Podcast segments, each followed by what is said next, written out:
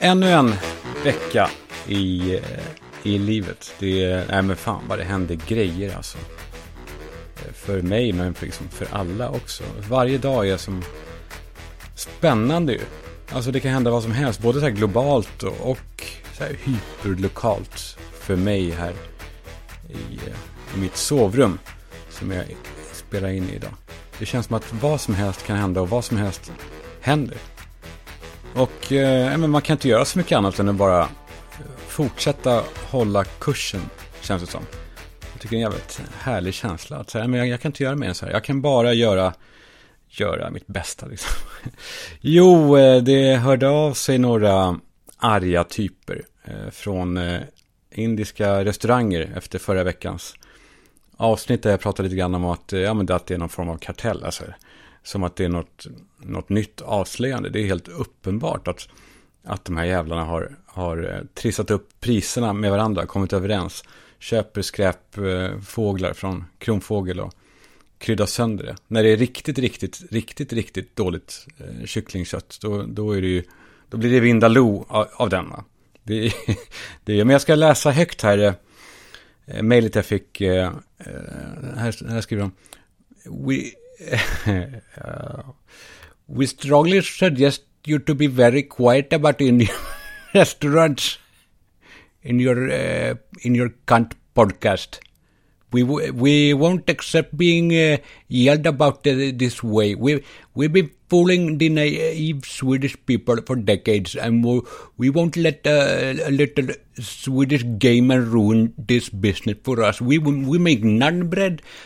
Uh, we're we're not like the Thai idiots in their stupid little houses selling their stinking food for 20 baht. Idiot. But idiot currency. Idiot currency. Rupees is. Uh, we like rupees. So if you're a poor Swedish man, you go to the Thai restaurants, but don't uh, talk about the business agreement between all the Indian restaurants. We uh, we want to work in a in a in a skyddad verkstad står det. Nej men är det inte så lite grann? Man undrar hur stämningen är mellan indier och thailändare. Där känns det som att det finns någonting kanske att prata om. Det känns som att de håller avstånd på något sätt. Det är som att de kanske har gjort upp om så här närvaron på svenska restaurangmarknaden. Vi, ni tar det och vi tar det. Ni tar eh, det. Jag vet inte.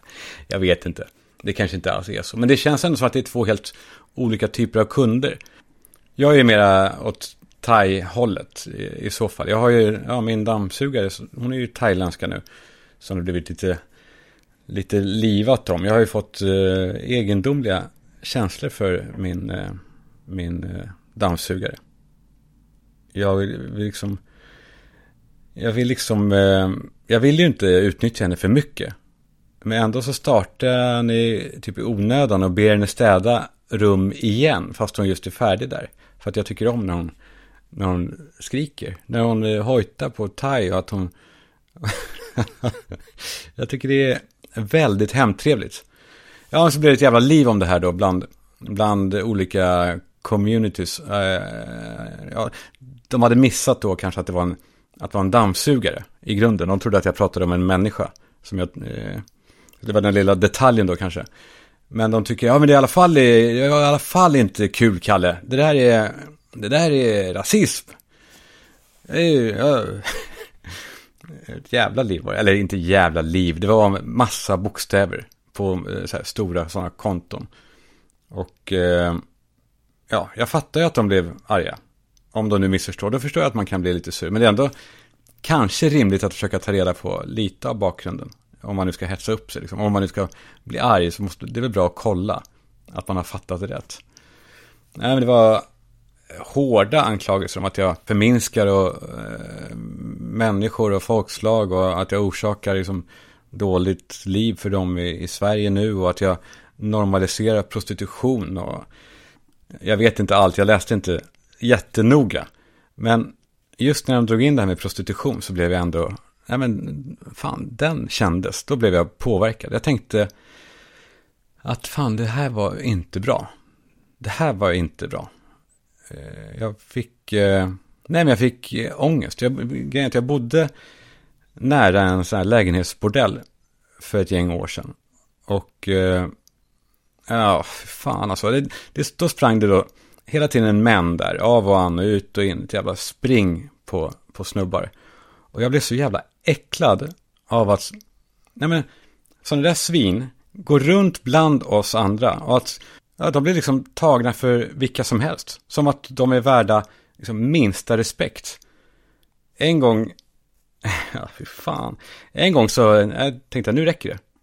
Då följde jag efter dem när de gick ut från den här lägenhetsbordellen som de häckade i. Och så eh, gick jag fram till dem och med mobilen fram tog bilder på dem för att visa dem hur jävla skamliga de är. Och sa, sa så här, ni är värda noll respekt. Ja, de täckte för sina ansikten och, och så började de liksom springa därifrån och skrek att jag skulle låta dem vara. Och fy fan, den synen, att se de här tjejerna stappla iväg på sina höga klackar, skrikandes. Nej, det var... Ja, men då kände jag ändå att, att, eh, att jag gjorde lite nytta här i samhället i Sverige. Att man fixar grejerna. Men, eh, nej, skämt åsido. Det är så här. Jag, jag, jag börjar nu, nu börjar det sjunka in i mig i min eh, livssituation. Ni som lyssnar på den här podden, ni vet ju om vad jag går igenom. Som att det är en stor grej. Det är, sånt här går alla igenom överallt, hela tiden, varje dag. Men jag fattar lite grann vad det är som har hänt med mig och varför, varför kanske det är som det är. Varför den här eh, ensamheten, eh, självsamheten. jag är härvarande i min självsamhet. Ah, det är jag. Det är jag. Jag, jag är, nej men så här, jag är den här farbrorn från haverikommissionen som går runt med vindjacka och, och lyfter på vrakdelar med pincett och sen lokaliserar svarta lådan och bär den med liksom två händer försiktigt in i någon skåpbil. Och så lyssnar ni med den här lådan. Och där hörs allt så jävla tydligt. Jag har nu svarta lådan, tror jag. Eller jag ska inte psykologisera mig själv för mycket. Eh, för det finns ju ändå de som har det som jobb och som jag också eh, anlitar. Men ett av mina största problem med mig själv, om man måste välja ett av dem, för jag har rätt, rätt många. Men det är det här, det här sticker nog ut mest, eh, i alla fall i, min, i mitt liv med andra människor. Eh, första gången som jag gick till en eh, psykolog nu i, i våras så frågade han mig, så, här, så som alltid frågar sig, ja, berätta, varför är du här? Så här, öppen, liksom. Ja, han vill liksom att man ska ja, utveckla sig. Och då hade jag inget riktigt bra svar. Jag bara visste att fan, något måste jag göra kanske. Men då bad han mig som så här hemläxa att skriv ner en lista med alla punkter, allt som dyker upp som stör dig hos dig själv. Eller som orsakar problem som man kan härleda till dig. Alltså små, det kan vara tankemönster som du har som alla. Och så satte jag igång den här listan. Det var, den var, det var, det var liksom inte en så här lista som Basic Bitch tjejer gör när, när de ska beskriva sina dåliga egenskaper i en jobbintervju. Och de bara, nej men jag är liksom för noggrann. Jag, de säger bara bra saker då. Nej men jag är liksom för perfektionistisk. Jag, nej men jag, jag, är, jag är helt maniskt hård på att hålla deadlines. Jag är lite för hård på det. Jag kanske ställer, jag, jag kanske ställer lite för höga krav på, på mina kollegor. Så det är jag. Jag är ett sånt kontrollfreak. Jag, jag, jag, jag slarvar inte med någonting. Jag är, jag är en så stor glädjespridare. Jag kanske är för stor. Eh... Det skulle liksom vara svårt att säga sanningar. Så här, men jag är en basic bitch. Det är kanske deras sämsta drag. För eh... man undrar ändå när folk ska beskriva sina sämsta egenskaper och det är någonting så här rätt bra. Varför är de inte vd? Och de bara, nej men, eh, nej men jag, eh, va? Nej men jag, eh, Svara, varför är du inte vd? Nej men alltså, jag vill inte. ja, nej, min lista det är, det är riktig, riktiga grejer. det enda problemet är att, liksom, att beskriva de här sakerna med ord, då blir det liksom, liksom förminskande på något sätt. Men i grunden så har jag, det är en av de stora sakerna på den här listan då, att jag har eh, extremt behov av trygghet. Det känns larvigt att säga det som man, att man har ett sånt stort behov av det. Jag, eh, jag har ett extremt behov av att liksom veta att vad som än händer så är jag säker hos dig då, henne. Eh, och det är skittöntigt, omanligt. Eftersom det liksom, i mitt fall så blir det så uttalat. Jag, eh, det är sånt här som man, en riktig man håller inte på, pratar så. Nu tror jag i och för sig att riktiga män har mycket skit i sig som de inte ens, som de inte ens pratar med en psykolog om. Och det låter kanske inte så här farligt, det här draget. Ja, jag har eh, trygghetsbehov. Nej, det låter, det låter rätt mjäkigt. Men det här är så jävla stort hos mig, det här behovet, att jag demonterar hellre det som är tryggt för att liksom testa hur tryggt det är. Fattar ni? Alltså, Eh, det är som att man ska kolla bromsen på en cykel. Och då gör jag det genom att, genom att banka loss den och sen plocka isär den. Och sen så kastar jag alla delar och cyklar utan. För att då vet jag hur säker den här bromsen är. Då vet jag att den är inte säker alls, för det finns ingen broms. Så, så fuckad är jag. Så, sånt psyke är jag. Det, det har ju såklart att göra med barndomen. Oh. Man är trött på barndomar, kanske. Men det är dumt att vara trött på saker som ändå har stökat till det. Jag, eh, men mitt problem var ju att jag var alltid då beredd på den totala katastrofen sen jag var barn. Och det var inte mitt fel utan, utan ja, men det var mammas och pappas fel. Jag hade liksom alltid väskan packad. För eh, men det var ju lite skakigt hemma. Och det, jag upprepar mig, jag är inte unik här alltså. Jag försöker inte vara snyftig här. Alltså. Jag, vill, jag försöker bara jag, jag tror att ni, många av er kan känna igen er, eller hur? Ni har, eh, am I right? Am I right? Eller? Bara blir helt tyst. Ni bara, mm, okej. Okay. Nej, men alla människor har sin skit. Det, den skiljer sig eh, kanske ämnesvis, men jag tror ändå mängden skit är typ konstant kanske. Eller? Nej, vissa är nog fan. Vissa är nog bara trasigare. Ibland stöter man ju på dem som har så här, hur var din barndom? Ja, bra. Man bara, okej. Okay. Stick och brinn. finns det inget att prata om. Det sägs att det finns att man kan välja mellan, hade du en eh, bra barndom eller är du intressant? Jag tycker fan att det ligger någonting i det. Sen ska man kanske hellre vara en ointressant, eh, glad typ. Men nu är vi de vi är. Och eh, ja, men för mig det var så otroligt tydligt i mitt fall då att jag hade den här extrema rädslan för att pappa när som helst skulle dö. Jag stod utanför hans dörr när han vilade på eftermiddagen och så här, lyssnade om han andades när jag, var, när jag var tio år. Och jag var rädd att mamma skulle bara få nog och flytta. Jag var rädd att julen skulle ställas in och att skilsmässa skulle tas ut. Jag var rädd för allt hela tiden. Och såklart att det sätter spår då. Jag kan inte slå mig till ro. Jag kan inte packa upp väskan. Jag måste ha den klar för att kunna dra. Eller för att kunna klara mig om alla drar. Jag har inte kunnat eh, lita på någonting. Och det sitter kvar som, eh, som, som berget. Alltså jag har ju känt kärlek såklart. Men jag har alltid varit beredd på den här katastrofen. Och som med den här cykelbromsen så har jag typ provocerat fram en sån katastrof. För att då har jag kontroll på det.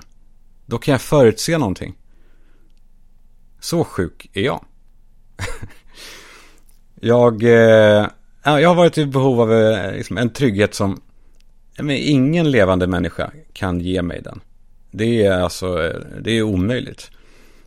Och eh, ja, men det är också orimligt och oschysst kanske att ens be någon försöka. För det är ju ingen annans ansvar än, än mitt. Det är faktiskt så.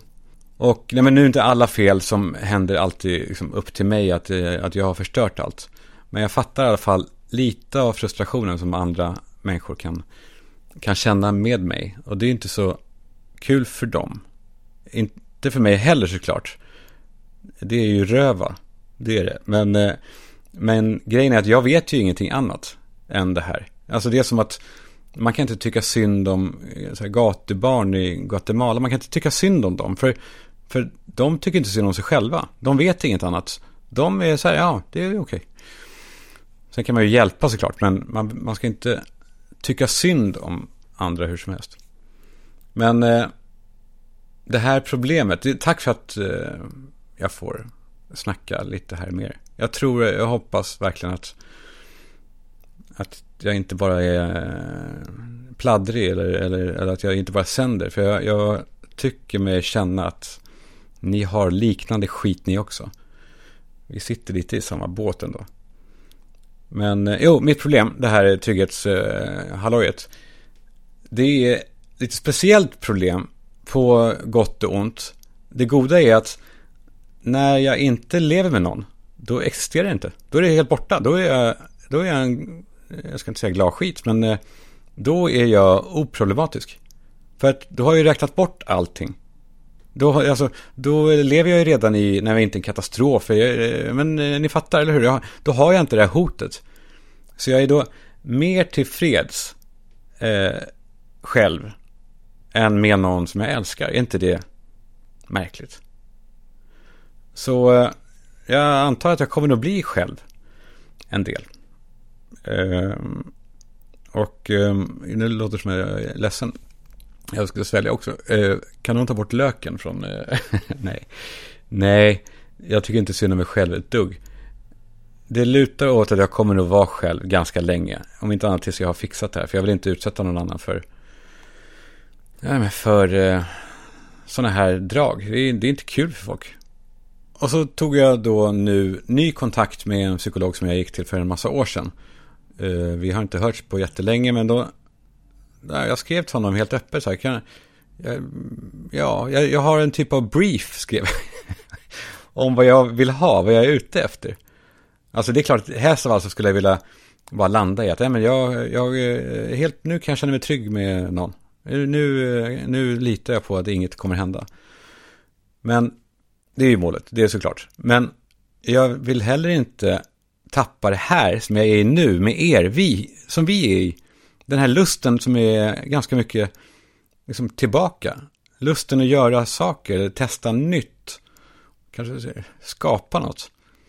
Jag är livrädd för att titta så mycket i backspegeln så att man råkar köra in i någonting. Så jag frågar honom om det kanske går att kombinera det här. Att man jag fixar lite med eh, hallojet där i barndomen. Men också kanske man kan utnyttja det till att komma ännu mer i, i, liksom, i nuet och utnyttja det här flowet som jag ändå känner att jag är i nu. Även om jag är själv, men fan. Hellre det just nu. För att eh, det är rätt mycket som är kul. Och eh, eh dessutom så är jag, jag är en riktig hösttjej också. Hösten kommer ju. Så det är inte bara dumt det här. Så nu kör jag själv med er då, i höst. För att då kan jag inte skada någon. Och ingen kan skada mig heller. Särskilt inte Boka Direkt. ja, vi kör på det. Vi är så, så är det en sån här personlig, personlig samtal som vi har. Så får man vara eh, lite abrupt ibland. För att det är faktiskt Boka Direkt som gör det här möjligt. Som eh, gör att jag har eh, möjligheten att prata med er. Och Boka Direkt är ju faktiskt också särskilt viktiga för mig just nu. Jag måste hålla mina fjädrar blanka ju. Och jag menar inte då att jag är ute på någon, liksom, ute på banan eller så, utan att, eh, nej men det har slagit mig väldigt tydligt sista veckorna att jag måste hålla koll på allting själv. Det är ingen som säger åt mig nu att jag måste liksom, eh, gå och ta bort den där leverfläcken eller att det växer så här, en liten kvast med hår från örat. Det är ingen som hör mig längre stånka ibland när jag reser mig från eh, soffan och säger åt mig att nu går du till naprapat Jonas. Nu bokar du tiden på Boka Direkt.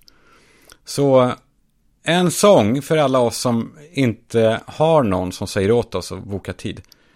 Då säger jag det till er. Bokadirekt.se Och Aimo. Jag spelar som sagt in idag hemma i sovrummet. Och eh, vet ni varför? jag är lite retorisk kanske, men gissa då. Ja, ja. Jag tyckte nämligen in i appen att nej, men jag vill ha bilen lite tvättad. Och då fixar de det på en tid som eh, jag bestämmer då. Då tänkte jag inte på att jag skulle podda. Ja, okej, okay, fråga mig vad det kostar då. Eh, vad kostar det, Korman? Inget. Ingenting. Eh, eh, och, och, fråga, om, fråga om vad garageplatsen kostar då. Hörru, vad kostar garageplats då, Schulman? Ingenting. Jag, fattar inte. Om man har subscription, då ingår ju det. Eller, eller, eller fattar jag frågan för det? Ja, men vad fan, Schulman. Jag betalar 5000 spänn för garage för min eh, Geländewagen. Eh, vadå, är det gratis eller? ja, det är det. Tack, Aimo. Jag sitter fortfarande på eh, Café Pascal på morgnarna och, och, skriver och tittar och så för att det är en så jäkla härlig plats liksom. Det är så, som vissa platser är. Ni vet, man är lite på sidan men man ser ändå liksom allt. Och jag tycker att Stockholm påminner just här, lite, lite, lite, lite grann om, om någon lugn del av New York typ. Alltså, grejen är bara att här känner man sig inte ensam som man, som man gör i New York. Här är man liksom inte en fluga på väggen utan en, liksom en fluga i soppan. Det kommer fram folk då och då och småpratar. Och, ja, när någon kommer fram ibland och så säger de att de typ gillar podden. Då blir jag så eh, angelägen att jag, jag, jag, blir, helt, jag blir helt nipprig. Jag får fnatt. Jag skriker hur glad jag blir av att, av att eh, de kommer fram och säger det. För jag är så rädd att jag ska uppfattas som dryg annars. Alltså jag tar i alldeles för mycket. Jag, liksom, börjar typ bocka och eh, håller hand och de börjar runda av och säga ja okej, tack. Men jag låter dem typ inte gå. Jag vill, jag vill, jag vill prata mer. Inte liksom för att jag vill ha mer beröm. För eh, så trasig är jag tyvärr också. Att mitt, mitt självförakt, det kommer alltid vinna över, över liksom bekräftelsehoran i mig. Men jag vill bara inte att det ska ta slut för att jag vill eh, visa, kolla vad jag inte är oskön. Och folk då som, ja, ska man säga då, i min närhet då, eh, har varit i min närhet som har liksom sagt det till mig. Att fan, Kalle, lugna ner dig. Lugn, du framstår ju helt, helt, eh, alltså som en litet barn. Och jag är så här, jag vill, jag vill, jag vill eh, bara vara snäll. Jag vill bara visa dem att jag blir glad. Jag vill visa dem att jag uppskattar ansträngningen. Ja, det där är det. Det är precis där. Det är det jag är svagast för. När någon anstränger sig för mig. Alltså, lite, lite... Åh, oh, gud vad det här låter patetiskt. Men när någon, när någon har gjort en liten ansträngning för mig, då blir jag... Jag blir rörd.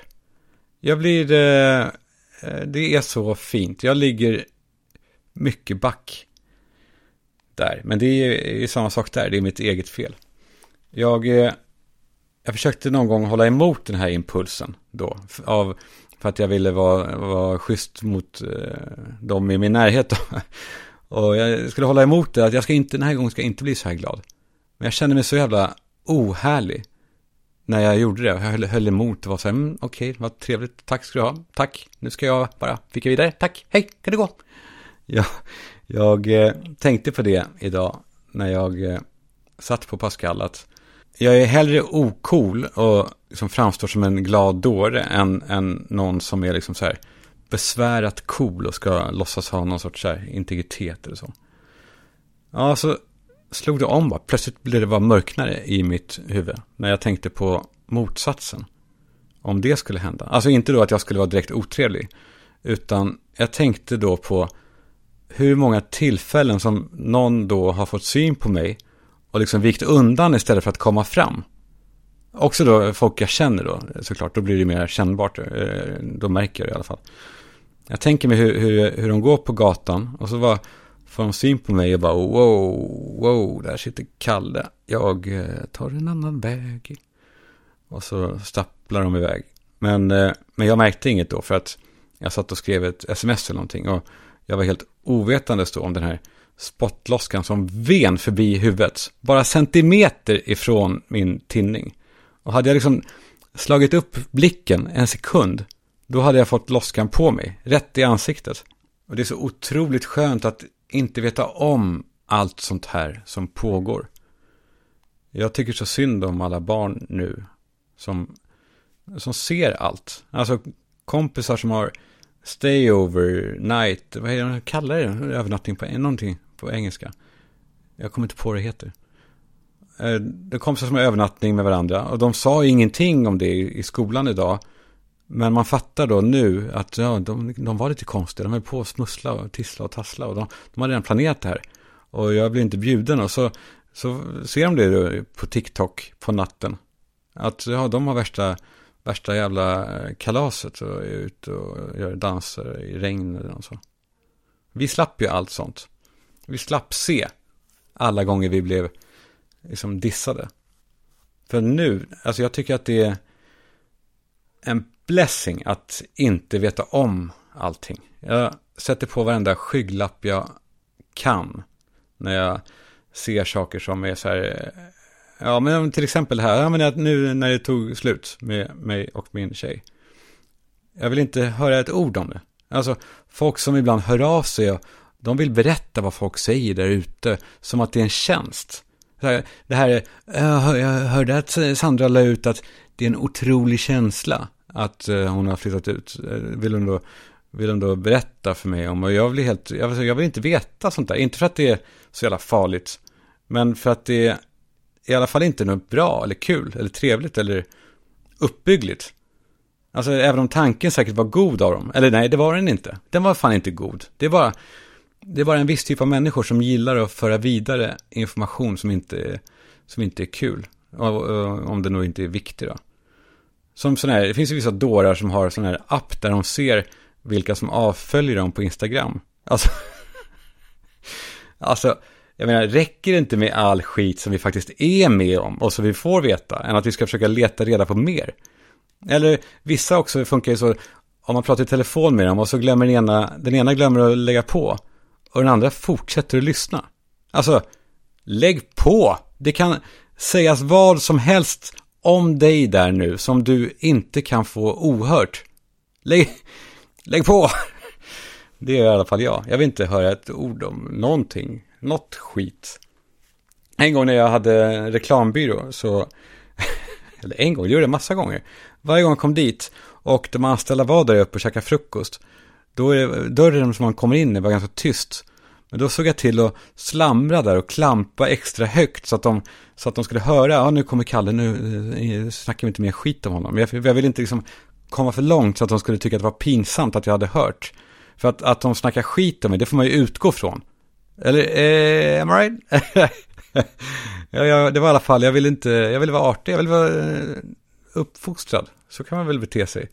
Ge folk en chans att, eh, att eh, inte snacka skit då. Jag, jag, eh, jag vet fan vad jag pratar om. Jag är lite i rekonstruktion. Kan man säga det? Jag läste om rekonstruktion. Vet ni vad det betyder egentligen? Man läser ju ofta om det. Så här, eh, något bolag som har, har det tufft och sen ja, nu rekonstruktion. Värsta hjältarna, de ger inte upp. De ska fixa det här. Och så, ja, nu gör de om det liksom, från grunden. Det är det man tror. Det har jag alltid trott i alla fall. Och så läste jag nu att rekonstruktion, det är alltså det är den vidrigaste formen av utpressning som ett bolag kan göra. Man, alltså man har ett bolag som går, går generaldåligt. Om man är skyldig en leverantör, säger vi en miljon. Då säger man till den här leverantören, eh, du, sorry, så här är det, du får hundratusen eh, av den här miljonen. Annars så, eh, annars så sätter vi bolaget i konkurs och då får du noll. Så välj själv. Ja, vad fan ska de välja? Ja, det säger då de här bolagen till alla de har skulder till. Och i tidningen står det att de är i rekonstruktion och, och de kommer fixa det här. Ja, men det är inte de som fixar det. Det är, det är alla andra bolag som, som de eh, var skyldiga pengar. Det är de som fixar det. Men eh, det kanske är lite, ja men fan, det, jag kanske är en sån då. I rekonstruktion. Jag säger det då till alla i min närhet. Vilket är er, er då. Att eh, ja men nu, nu blev det så här. Nu får ni nöja er med den här Kalle. Eh, alltså så här, det blir den här Kalle eller ingen Kalle alls. Vad, vad säger ni nu? Eh, jag hoppas ni säger rätt bara. Ja men grejen är så här, och det här ligger kanske bara hos mig. Eh, så att det, det här är ingen anklagelse till någon. Men jag tror, ni kanske känner igen er lite i det. Då. Jag har en väldigt stark känsla av att i förhållanden så vill tjejer vara med en kille som gör dem stolta. Alltså att det är en faktor, det är en stark kraft. Tesen är då, tjejer vill i högre grad än killar vara stolta inför andra över sin man. Medan män oftare är liksom, tycker om direkt på ett annat sätt. Ja, jag vet inte. Det, alltså jag menar inte så att, att det var så i mitt fall. Men jag har den här känslan och jag har lagt band på mig för att inte riskera att skämma ut den jag lever med. Alltså, så här, jag vill inte, jag vill att någon, så här, om de inte ska vara stolta då, så ska de i alla fall inte behöva skämmas över mig. Jag har då blivit lite tråkigare och slätare. Jag har inte tänkt på tankarna som jag skulle kunna ha gjort och kommit kanske längre på många sätt. Känner ni igen er lite då? Bjussa lite på det. Ni kanske lever så just nu, eller, eller kan det vara så? Ni kanske lever i ett sånt förhållande just nu där ni kanske håller nere någon eller att ni håller nere er själva. Ring då 08 702 0090. Nej, men eh, fan jag har det där numret alltid på huvudet så fort det är en fråga. Uh, men jag tänker att det kanske finns någonting här, om inte annat så finns det någonting att prata om om man är i en relation som många av er är. Man ska kanske kolla det, alltså kolla om båda i förhållandet känner sig fria i att utvecklas. Eh, fria i att, eh, att eh, bli det de vill. Eller om någon av er upplever att, att det finns hinder. Som kanske, de kanske är påhittade, men de upplevs som hinder. Och man kanske kan ta bort dem då. Det önskar jag att jag hade gjort. För det var säkert påhittat då. Men då hade jag kunnat göra mer. Så jag bakar väl in det då i min rekonstruktion av mig själv. Att det finns ju inte den här rädslan längre att genera andra. Banden som jag har lagt på mig själv, rent så här kreativt då. Och ja, på många sådana sätt är, är borta. Jag har ingen att genera. Och det betyder att jag kommer köra nu. Jag kommer köra fel va, också. Men jag kommer i alla fall köra någonstans. Det är, det eh, borde kanske alla tänka på. Fan vad jag som att jag kan ge tips till någon. Nej, det kan jag inte. Men det jag kan göra är grejer som killar gör. För jag har fått in en massa bra tips. Den första bara, den är inte så kul, men det var bara, det var slog mig, jag var på gymmet och så hörde jag i duschstallet bredvid eh, snubben börja rensa bihålorna i duschen. Alltså det här, ni vet det där. Det där. Och så den där harklingen. Och så vet man att han sväljer inte den där. Den där fläbbar han ner där och så lägger den sig över det prickiga gallret vid fötterna. Fy fan. Tjejer gör inte det. Jag eh, vet, tjejer gör väl kanske aldrig det. Eller jo, det gör de väl. Men de har ju goda smaken att göra det när ingen hör. Ja, det är en grej killar gör. Och eh, vad har vi här? Killar gör... Eh, ja, när de pratar om någonting som har elektricitet och som stängs av, då säger de inte att den stängs av. De säger, ja, ah, han slår ifrån, säger du. slår ifrån, säger de. Ja, ja, jag ser det. Han slår ifrån direkt. Direkt slår han ifrån. Det är också det. Slår ifrån, men också att de säger han om saker. Ja, han slår ifrån. Han slår ifrån inte. Eh, fasa fel här någonstans. Fasa fel har jag aldrig hört en tjej säga heller. Ja, här har vi mer. Eh, killar ställer motfrågan ofta. När de, vet, när de får en fråga som de inte vet svaret på. Då ställer de motfrågan. Hur långt är ett snöre? det gör inte tjejer. Så här, vilket är det bästa vinet här? Och han var bästa vinet. Hur långt är ett snöre?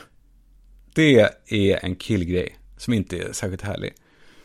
Och så här har jag fått också ett, mm, ett mail. Jag läser högt här. Eh, killar gillar att säga rent logistiskt. Eh, inom citat då. Det kan handla om eh, hur man ska pussla ihop ärenden under en dag. Då tycker killar ofta att de har fått ihop den bästa lösningen. Och så säger de då, ja, det blir enklast så. Rent logistiskt. Och eh, sen visar det sig nästan alltid att det då inte var den bästa lösningen alls. Och det känns eh, som tjejer i regel är bättre på att eh, få ihop logistik killar gillar i allmänhet också att använda ordet rent för att förstärka saker. Rent statistiskt, rent krast. Rent krast. Vad betyder det ens? Krast, undrar eh, skribenten. Det är, ja, jag har aldrig begripit heller. Det är som att de är så här, ja, ledsen att säga det alltså, men jag har dåliga nyheter. Alltså de, de vill visa att de, det är inte kul det här, alltså, men de vet mer. Ja, där har vi det. Grejer killar gör och en ny vecka har gått i våra liv. Det är kul och härligt att prata lite mer. Ni, eh, ni vet att jag är här om det, om det är något. Och eh, jag vet att ni är där om det är något.